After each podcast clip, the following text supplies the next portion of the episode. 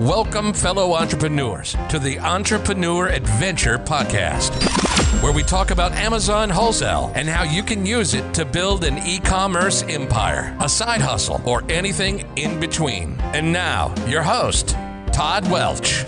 Probably one of the big things that people have been talking about lately as people start posting their questions is the buy box issue.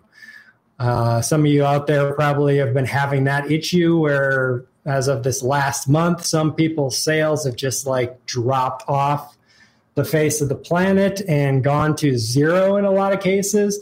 My sales personally have been up. So, you know, it's been okay for me, but some people have just seen a complete drop off in sales. And it's been going around if that's a bug because Amazon is messing up. You know, they're not rotating the buy box, is what's happening. People are getting stuck in the buy box. And so that is causing some people to lose a lot of sales. And it's really kind of scary because people are like, should I send anything else in? I don't know. I'm not getting any sales. What's going on? Um, the new thought now is that it's maybe not a bug. It could be a feature. Uh, Larry Lubarsky over at Watch Me Amazon was talking about this today and uh, it could be a feature that maybe Amazon is trying to clear out warehouses that are overstocked. So they're just selling sellers who have stock in there. Or maybe it is they're focusing on sellers with a lot of positive feedback rating so that they can make sure that they're getting good products. Something like that. It's it's uh, kind of going back and forth, trying to figure out exactly what's going on. So let me know if anybody's had problems with that at all. And we can dive into that a little bit more, but it's definitely been an interesting time. Uh, we're during the pandemic, things have been crazy. A lot of weird things have been happening. So hopefully this will go back to normal, but it's hard to say here. So let's see. We got some questions rolling in. Um, Legendary Ecom Leads asks, How long have you been doing wholesale? Um, let's see. I think since 2015 is when I officially started doing wholesale. Uh, more seriously, 2016, 2017, uh, when I really started getting into it here. Uh, let's see. Al says, You are awesome. Appreciate that, Al. You are awesome as well. Um, Oscar, how do you ship pallets from a residential address. So I have a warehouse now, so I don't have to deal with that anymore. But before I got the warehouse, I was shipping out of my garage. And basically, I was doing it the same as I'm shipping out of the warehouse now. A lot of it was, you know, UPS. So UPS would pick up that. Um, but I shipped pallets as well. And the semi pulled up to the house and we loaded the pallet onto the uh, truck. Usually they'll have a pallet jack and everything, and they just took it from there. So, you know, I've been lucky. I've been in areas where they didn't get upset about that. Uh, they didn't have issues. So it's going to depend where you live. If you live in a more urban area, you're probably going to have more troubles than people living in a more suburban or country area where there's less, you know, those type of people who are like, eh, they get bothered by everything. Um, so it's going to depend where you live, but pretty much the same as what I'm doing now. Just schedule it and send it out. You know, if you live in a big city like Los Angeles and New York, it's probably going to be a little bit harder. You're going to have to stick to maybe UPS and stuff like that, unless you have a garage or something.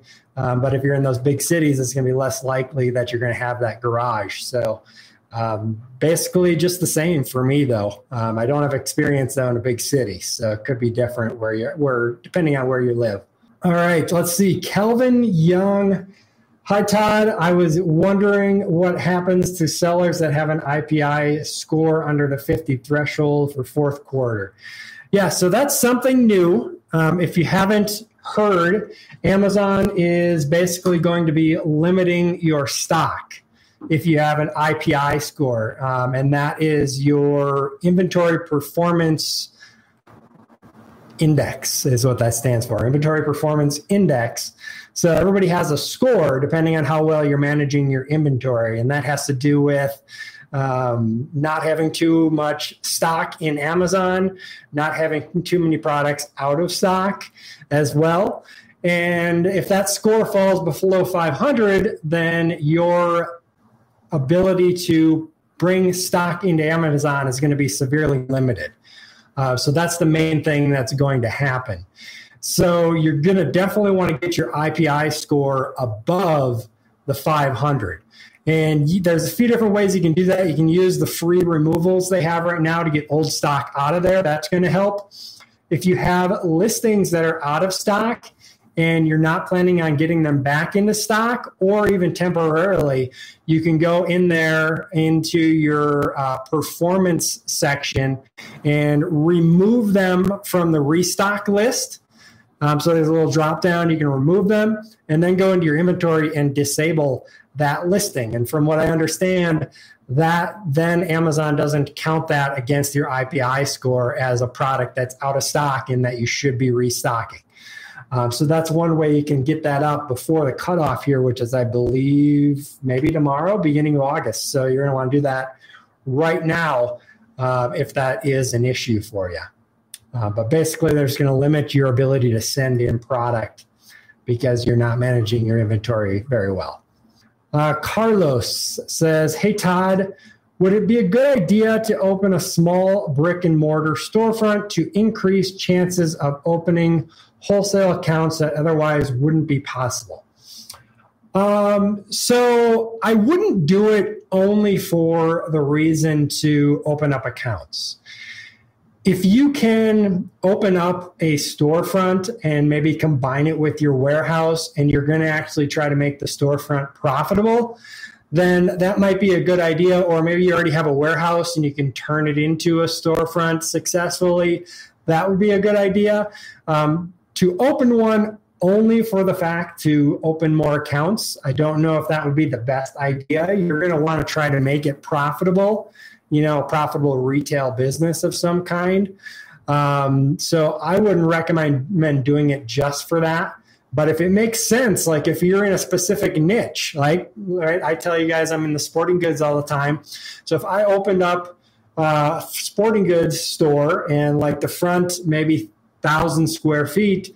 I made that a store. And then I have another couple thousand square feet or another 1,500 square feet behind that that I can use as my warehouse. You know, that would make sense because I'm carrying a lot of sporting good products. So I can put some of those out in the store, uh, advertise that storefront, try to get some traffic and stuff like that, and make sales there. But you got to keep in mind uh, that a lot of times they're going to check up on that storefront and make sure it's a legitimate business. So you're going to have to have business hours. You're going to have to some, have someone there manning the store, uh, selling products. It's going to have to look like a real store. So you can't just you know get an address and then not actually have a store, but say it's your store. So keep that in mind. Um, it's something that I'm looking at for the future. Uh, if I can have a storefront inexpensively in addition to the warehouse, it would make sense for me to do that. Uh, but otherwise, I'm not sure if it would make sense just for the fact to open up accounts that you can't open up. Uh, I think that's going to be changing more, right? Especially with this pandemic. Um, everything's going online. So these businesses that are relying on brick and mortar stores heavily, they're going to be hurting and they're going to want to go online. So hopefully more of that will loosen up for us and more of us will be able to buy without a brick and mortar store, but we'll see what happens. All right, let's see. Timothy asks, can you explain the buy box? There are times when I am amazed that sellers are in the buy box. I am always getting undercut too at prices that I don't even understand how they are making money.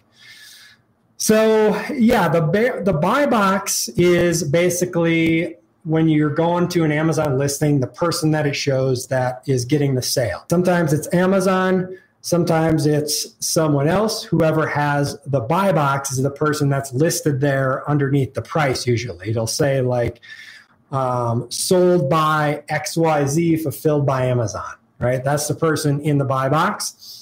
And Amazon typically rotates that, but like I was saying in the beginning, right now there is a either a feature or a bug that is causing that buy box to get stuck.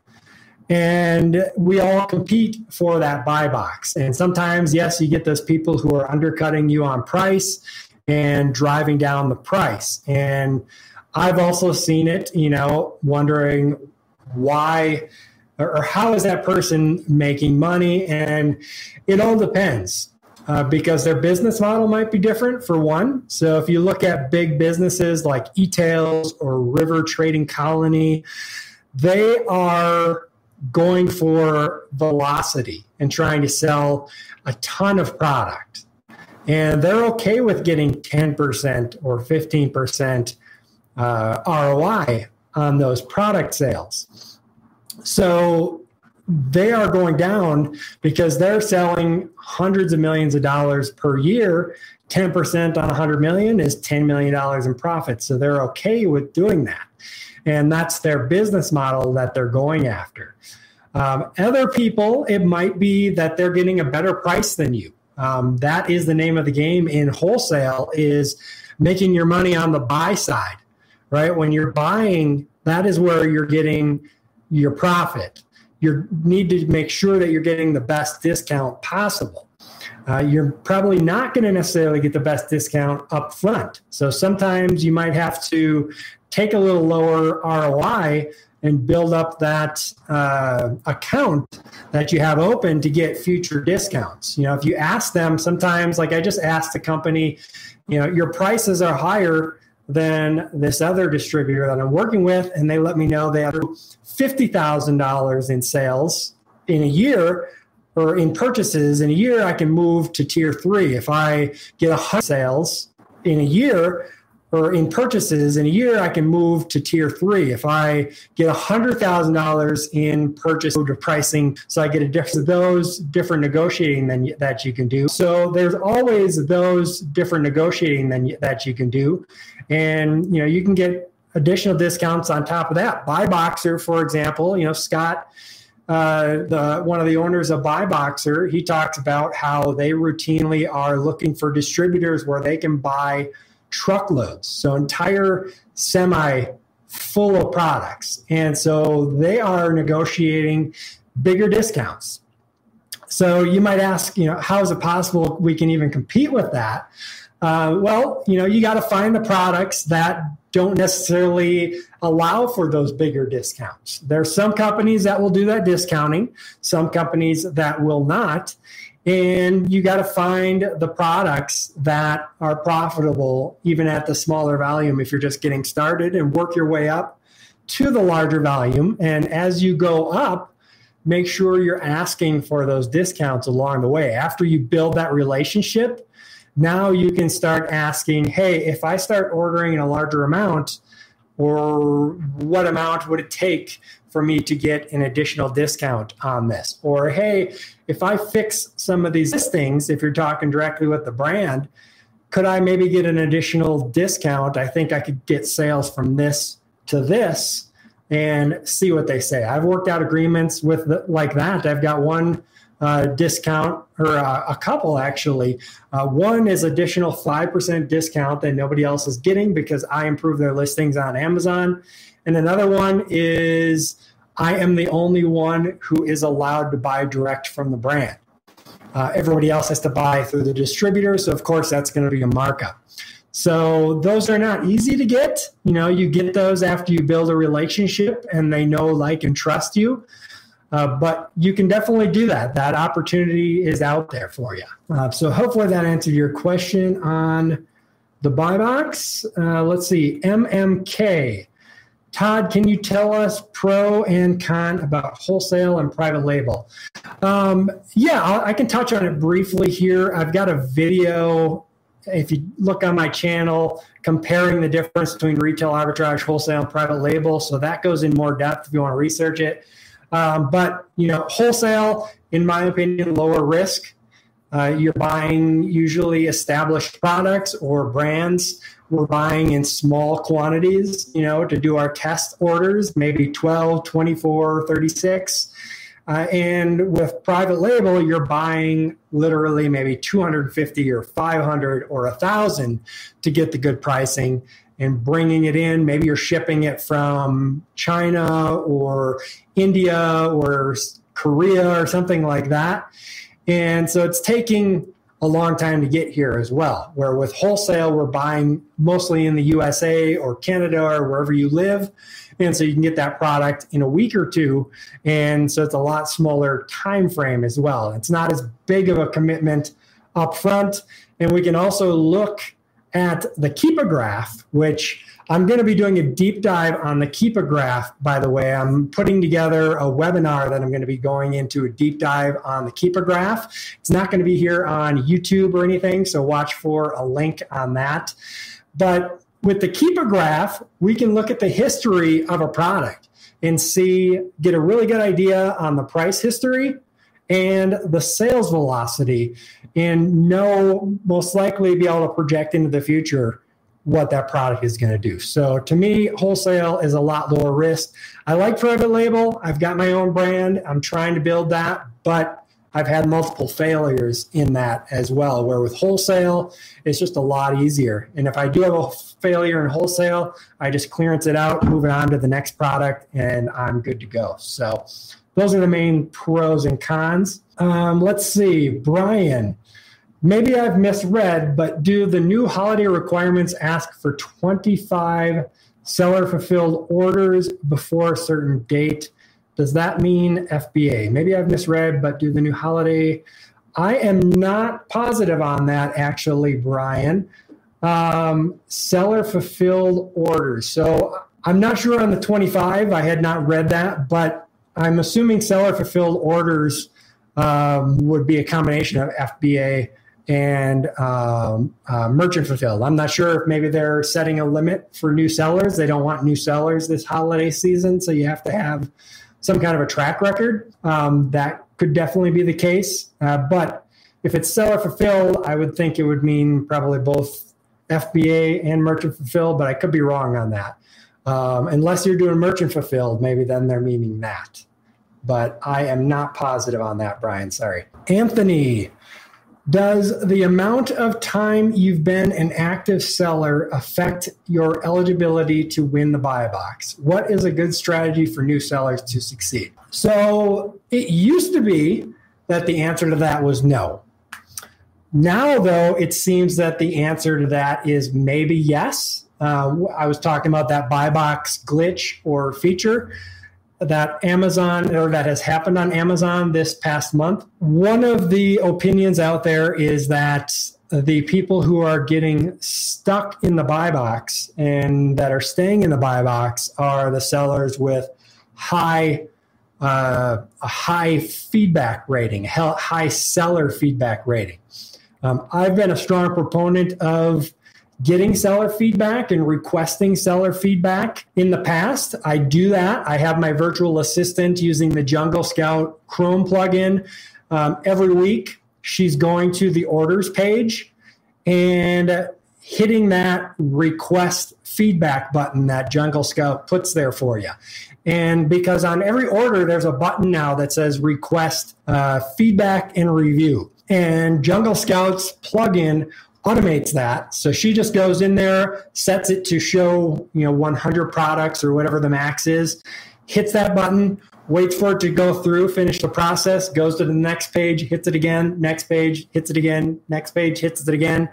And every week she's doing that for me. So I get usually um, usually one, two, three, maybe up to five or six new seller feedback every single day.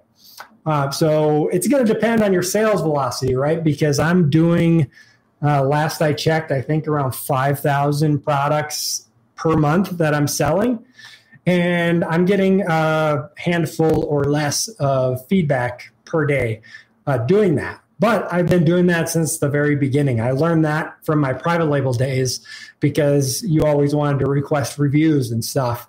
And along with that would come seller feedback. So I just continued doing that in wholesale, and I highly request everyone else to do that because it does, I mean, it definitely is going to play a role, right? Why else would Amazon have the seller feedback? If you have positive seller feedback and a lot of it, of course, Amazon's going to trust you more. It's just like, you know, you're looking at businesses on, you're trying to find a place to take your car to get it repaired. Do you go to the auto repair shop that has, you know, three reviews and three and a half stars? Or do you go to the place that has four and a half, five stars and a thousand reviews? You know, you're probably going to go to the one that has a thousand reviews and four and a half stars over the one that has three reviews, even if it is five stars because they're more established. Um, so I definitely think it's something that's important, and it's probably going to become more important going forward as Amazon matures. Government is getting more on Amazon as well. They're pushing them harder to provide better products, stop knockoffs, um, support their sellers better and things like that. So it just makes sense that they're going to start looking at that stuff more. So now, if you haven't already, I would get the Jungle Scout plugin and start doing that every week, or have your virtual assistant doing that every week, requesting that seller feedback. And it also helps to get reviews. I use that as a benefit for uh, trying to get exclusives and stuff. You know, I follow up with uh, buyers and I request reviews for our product. So I've definitely used that when talking with brands. Uh, let's see. Al says, What person in a big company has the power to decide to make an exclusive agreement? Gotcha. All right. So in a big company, you never know. It's hard to say. Most of my exclusive agreements, uh, all of them, act. So in a big company, it's going to be a lot harder, um, if not impossible, to get exclusives. Not impossible, uh, but it's going to be harder. You're going to have to talk to probably or e-commerce manager, some kind of manager level is probably going to have to make that decision. You know, you might even have to go up to like the VP, vice president of sales, or something like that to be able to do that. But you're going to have to be a lot more proven and have a track record probably. Uh, don't let that stop you from trying. You know never uh, if you don't try the answer is always no. So you got to at least try. Uh, it doesn't hurt to ask once you've developed that relationship. You don't want to ask up front right? You want to build that relationship for a few months get some orders, get some sales, and then maybe address that. Who calls you on the telephone? You probably get spam calls all the time. And, you know, hey, we want to sell you a wanks. I'm not interested.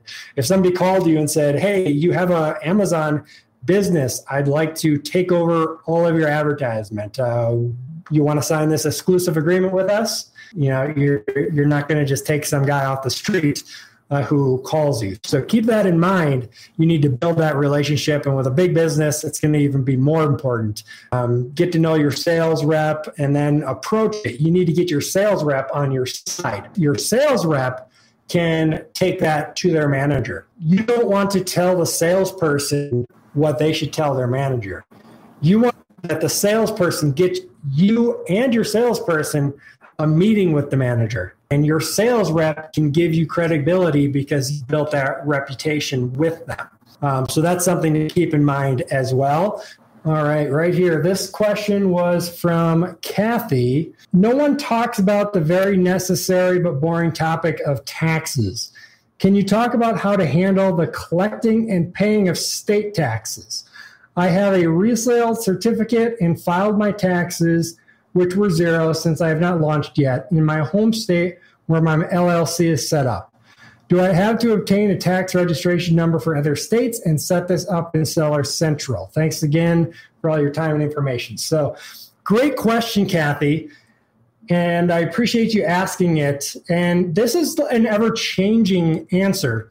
So, it was not too long ago where yes, we did have to open tax accounts all over the place. You know, wherever Amazon moved your products to, that is where you then had supposedly Nexus, and you needed to open up a tax account in that state and file taxes for that. So I use a company called TaxJar to collect all that information and file that those taxes with the different states. Now, I paid for their service.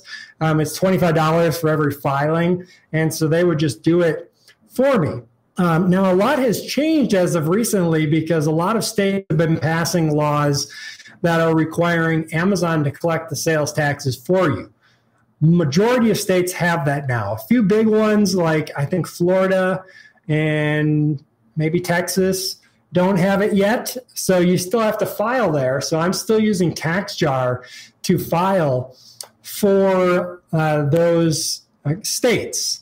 And so you're going to have to check and see where you're getting sales. I definitely would recommend a service like TaxJar, and there's other ones out there as well. But they're going to collect all the data for you and say, okay, this is what you should probably pay for taxes in this state. And then you have to decide. Um, remember, I'm not an accountant or anything, so take this with a grain of salt. But then you have to decide do I want to take the time to open up a tax account with that state and pay it? You know, weigh your risks and decide. So if you're making a lot of sales in that state and you have to pay sales taxes, open the account there and start paying the sales taxes. But the good news is the majority of states, you don't have to worry about that anymore. Um, so, yeah, it's definitely not a fun topic, but an extremely important topic uh, to make sure you're doing it right, especially if you're going to do this business seriously. So, definitely talk with an accountant. Uh, check out TaxJar. Um, I believe Avalara is another one out there that you can use that can get all this information for you. So hopefully that answers that question for you.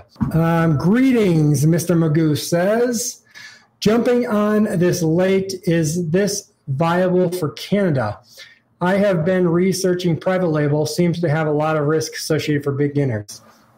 Um, yeah, wholesale model is definitely possible in Canada. I've got a lot of people who um, I've been on coaching calls with, and a lot of people I've talked to that do this in Canada. So they do it a couple ways. Either they sell in Canada. Now you, you just have to understand the sales velocity is a lot lower in Canada because I think Canada is like 30 million people or something like that and the US is 360 million people. So it's about 10% of the US. The products are different in some cases that sell well as well. So there's less of an opportunity in Canada. Uh, but what a lot of Canadians do is that they sell in the Amazon.com marketplace. And you do that using a prep center that can receive your products get everything ready you know make sure you received everything put the labels on put them in bags if necessary and then ship that into amazon for you. So that is usually how they're doing it selling in the us market. Same goes for people living in the uk or australia or germany or japan or wherever they happen to be. Um, they're doing that the same way. So you can sell really from anywhere in the world um, the tax, you know, thing is a little bit different. You got to figure that out. So talk with t- an accountant to make sure you're doing that properly. But it's definitely possible. Um, and I know people who do well just selling in Canada as well. Uh, you know, the sales are less, but the competition is less as well. So definitely a good opportunity. Uh, and wholesale is a lot less risky than private label, in my opinion um, especially a lot of the coaches and stuff out there with private label are selling still the idea that you can just find a product on Amazon, make it a little bit different, throw it up, advertise it, launch it, and you're going to be a millionaire, right? But that doesn't really work that well anymore you really have to build a brand, build an actual business if you're going to do private label. You know, that's what I'm doing with mine. I have a product, it sells decently on Amazon, but I've built a website. I've got hundreds of blog posts on there now that are driving traffic from Google. Uh, I'm out of stock of my product right now, so I threw up a pre-order page, and I've pre-ordered thousands of dollars worth of pre-orders in the time that I've had that up. Uh, so you want to build an entire brand if you go the private label route. Uh, with wholesale, we're selling other people's products, so it's their uh, problem to build that brand. But we can help them sell more on Amazon potentially with exclusive agreements and things like that as well. So hopefully that gives you a little bit direction and help on there. I don't want to discourage you from doing private label. Building a brand is awesome. Uh, but wholesale is uh, my bread and butter where I'm at right now. So Andy Chen says, what would you recommend to do with the ongoing buy box algorithm changes, buy box not rotating as before? Uh, so, you know, again, I watched a video from Larry Lubarsky, Watch Me Amazon. So I don't want to say this is all coming from me because this is, I just watched it. So um, some of this is fresh in my mind. Um, but he was talking about, you know, that the very possibility that they're trying to clear out uh, warehouses that are overstocked. And so if you have products that are not selling and you need to free up that money, you can't leave it sit there for a little while and see if it comes back. You're going to have to significantly cut your price, you know, maybe 10 percent or something like that you're just you know not just a few pennies like normal you're going to have to go a dollar or 50 cents and try to get that buy box back so you can clearance that stuff out get it into other products.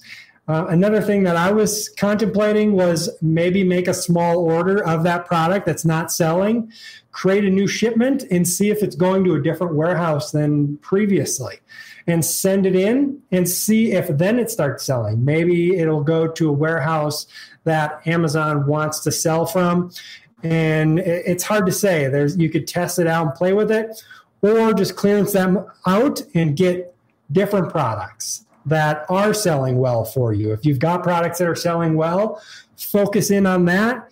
Get the money out of the products that are not moving and put them in the products that are moving. And be more cautious adding new products.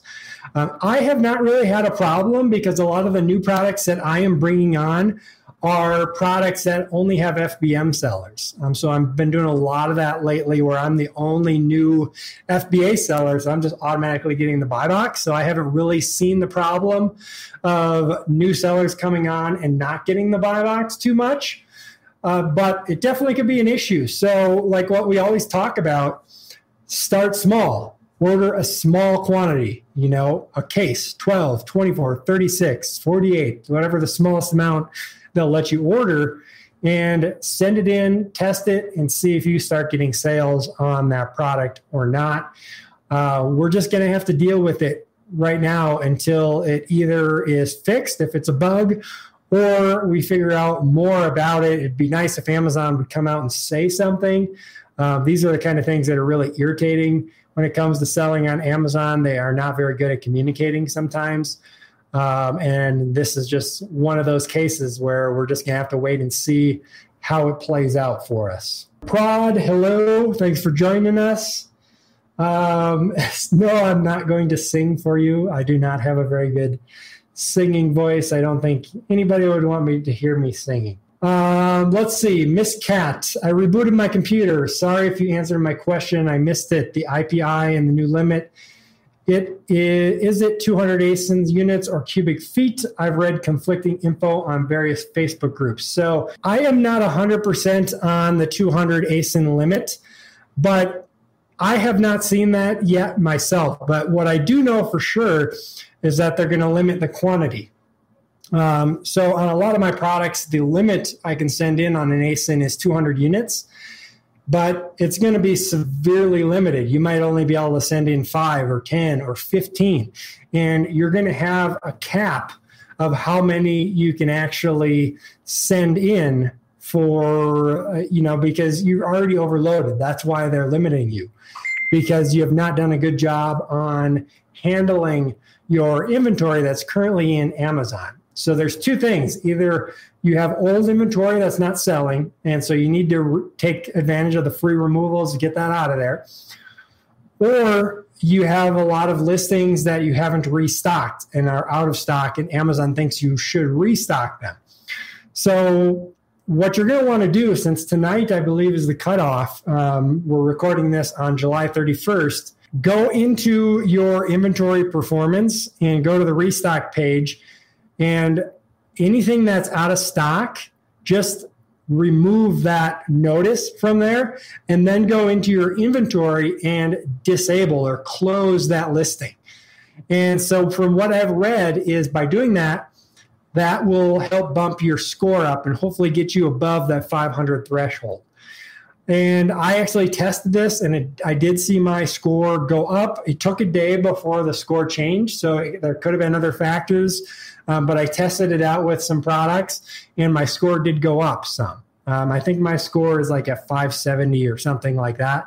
So if you're below 500, you need to do everything you can right now to get that up before the cutoff and so that you can send in enough products because otherwise who knows what else they might do if your ipi score is not good maybe they're not going to give you the buy box you know if your ipi score is low because you're not managing your business properly the way that amazon wants you managing it. So do whatever you can to get that fixed. Hopefully that answers that question for you. Anthony says, Do you anticipate it taking some time for new sellers to make money due to the buy box glitch, or can new sellers be successfully successful immediately? Um, you know, it depends on the ASIN. Not every ASIN is having this buy box, you know, glitch or feature or whatever it ends up being here. So you're going to have to test small orders, like I mentioned, and see what happens when you get that product in there. Uh, you know, I wouldn't let this hold you back. You know, you're making those small orders anyways.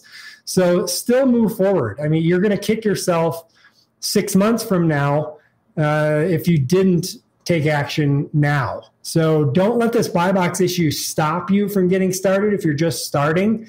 Um, just use caution. Make those small orders, send them in, see how it goes. If they sell, then reorder more. If they don't sell, clearance them out, get your money back, and try a different product and save that product for the future because eventually, hopefully, this will be sorted out and you'll be able to get rotated back in.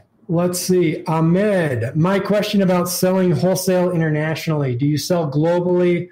What do you think of it? And do you recommend a specific market? So I do sell in Canada and a little bit in Mexico. Um, I actually have product in Canada. Mexico, I just utilize the remote fulfillment service that Amazon provides for North America, and I get some sales from that there. Uh, so, you know, if you're in the US, I would recommend testing out Canada and see how it goes and see if you can get some sales there. Uh, if you're whatever country you're in, I would start there though. So if you're in the UK or you're in, um, you know, Saudi Arabia or you're in Australia or you're in Japan, start in that local market, get your feet wet, learn it, and then move to other markets. Obviously, the US is the biggest market for Amazon, but they're growing and moving into a lot of different places. So test out the markets. That's pretty much what you have to do with everything and see how it goes. Um, and now with the uh, the Brexit thing with United Kingdom, the whole European uh, issue is happening where you're not going to be able to fulfill from the UK to the rest of Europe like you were before, unless they come up with some agreements. So um, it's an ever changing platform. You got to keep that in mind. You always have to be learning. Um, you know, I can teach anybody how to sell on Amazon, but that doesn't necessarily mean you're going to be successful if you don't have a entrepreneurial mindset where you're always learning, you're always gaining new knowledge, you're always trying new things. Uh, always growing as a person, you know, expanding your mind, expanding your knowledge, and things like that.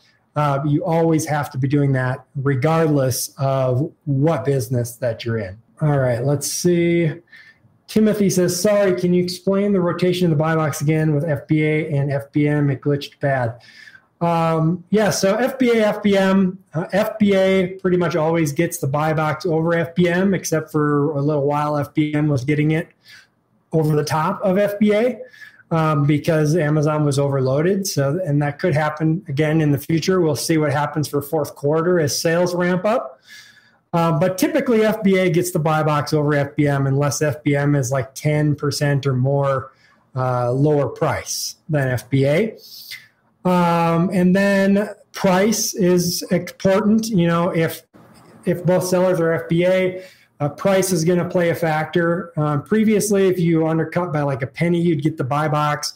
Now it's not rotating as much right now. Uh, seller feedback is really important as well. If your seller feedback is below like 80, 85% positive, that can start removing you from the buy box as well. So you want to increase the feedback.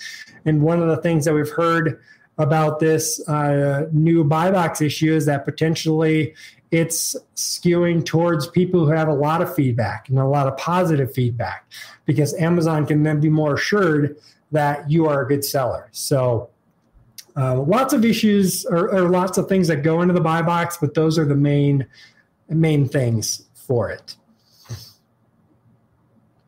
Let's see. Ahmed says for the U.S. market, what do you consider to is too many sellers on specific products? In other words, if more than three or four sellers. Um, so it's not really the number of sellers, but the number of sales you're going to get. So, whatever tool you're using to guesstimate sales, if it's Jungle Scout and Jungle Scout says that the listing is getting 200 sales, you know, and there are nine other sellers on the listing, you're going to be the 10th. That means you might get around 20 sales per month.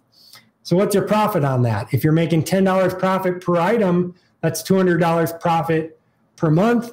Is it worth the effort for you to send in that product at $200 profit? You know, everybody's going to be different. If you're a big seller, it might not be. If you're a small seller just getting started, you probably would be happy with that. Um, so you need to focus on that more than the number of sellers is the number of sales that you will potentially get of that product every month. Keeping in mind that the, the number of sellers will fluctuate.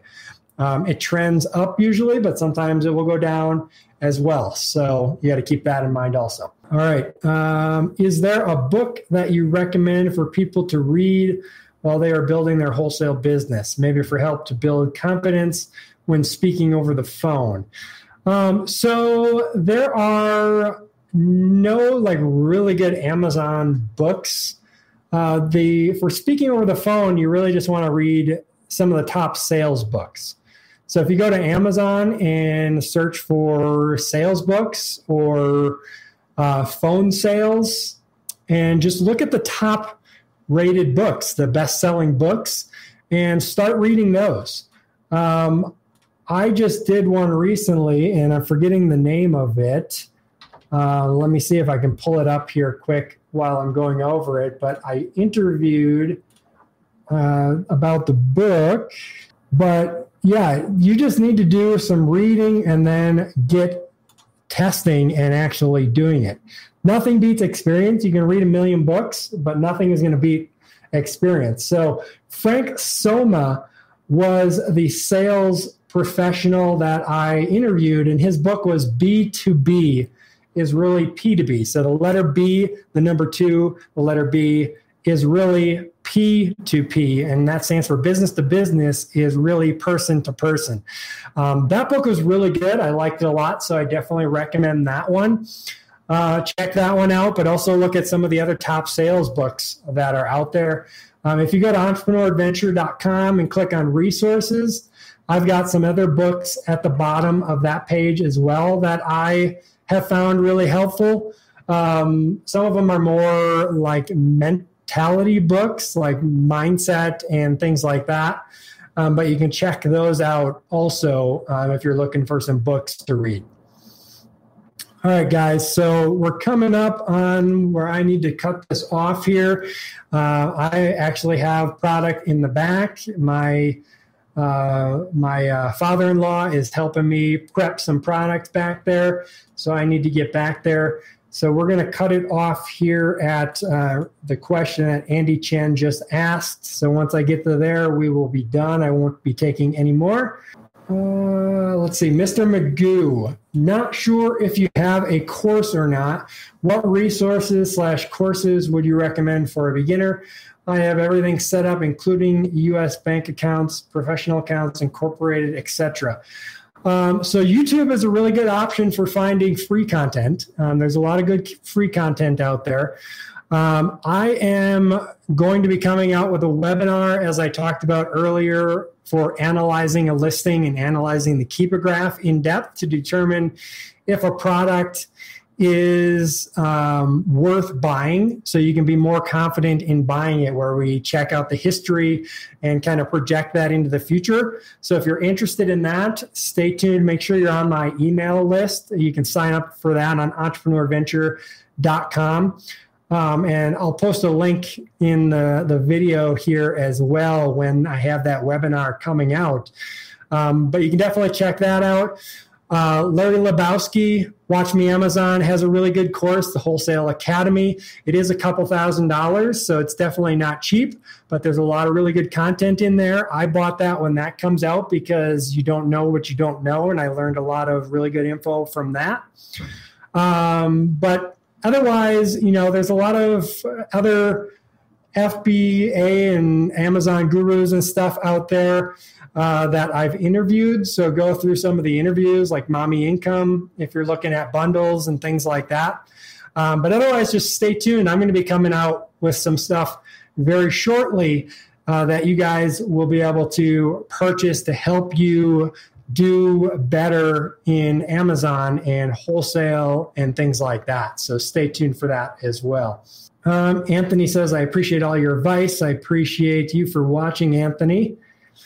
Um, Ahmed says, friend of mine has a brand, has local stores in our state, and it's successful, but knows nothing about Amazon and asked to do sell, uh, asked me to sell it for him on Amazon, but it's in a high competition product. Should I? Um, I don't know if I can answer that question for you. It's kind of up to you. You know, how much work is your friend willing to put into it, and how much is he willing to pay you for doing it? Um, if he's able to pay you, you know, uh, an amount for doing it, maybe you can come to an agreement on that. Or if you see a potential in it and you think you can get it selling, maybe you can come to an agreement on a percentage of profits. You know, if you split profits on Amazon or something like that. You just have to make sure it's going to be worth your time. I know you said it's your friend and you always want to help your friends and stuff like that, but you have to make sure it's worth your time and effort because if you're doing that for him, you're not going to be able to be able to do other things. So you'll have to come to an agreement. I would recommend having some kind of partnership agreement in place, even though you are friends you know, crazy things have happened, and business can cause, and money in general can cause a lot of friction and issues. So you want to have everything clear and in place exactly what you're going to do, how you're going to do it, when you're going to do it, how much you're going to get paid for doing it so everyone knows exactly what's going on. There's no surprises and nobody can get upset or on anything. And if anybody does get upset you can say well this is what we agreed to. This is what's going on. That's why i did it. Um, but you know i can't answer that for you. You're going to have to figure that out. But analyze it and figure out if it's an opportunity that makes sense for you Chris says, do you ask for discounts on your first order on a new account or do you buy at normal price and try to profit? So I always ask, uh, pretty much always. Um, occasionally, if it's a brand that I am wanting to improve the listings and I'm going to be the only FBA seller, I don't ask for a discount up front.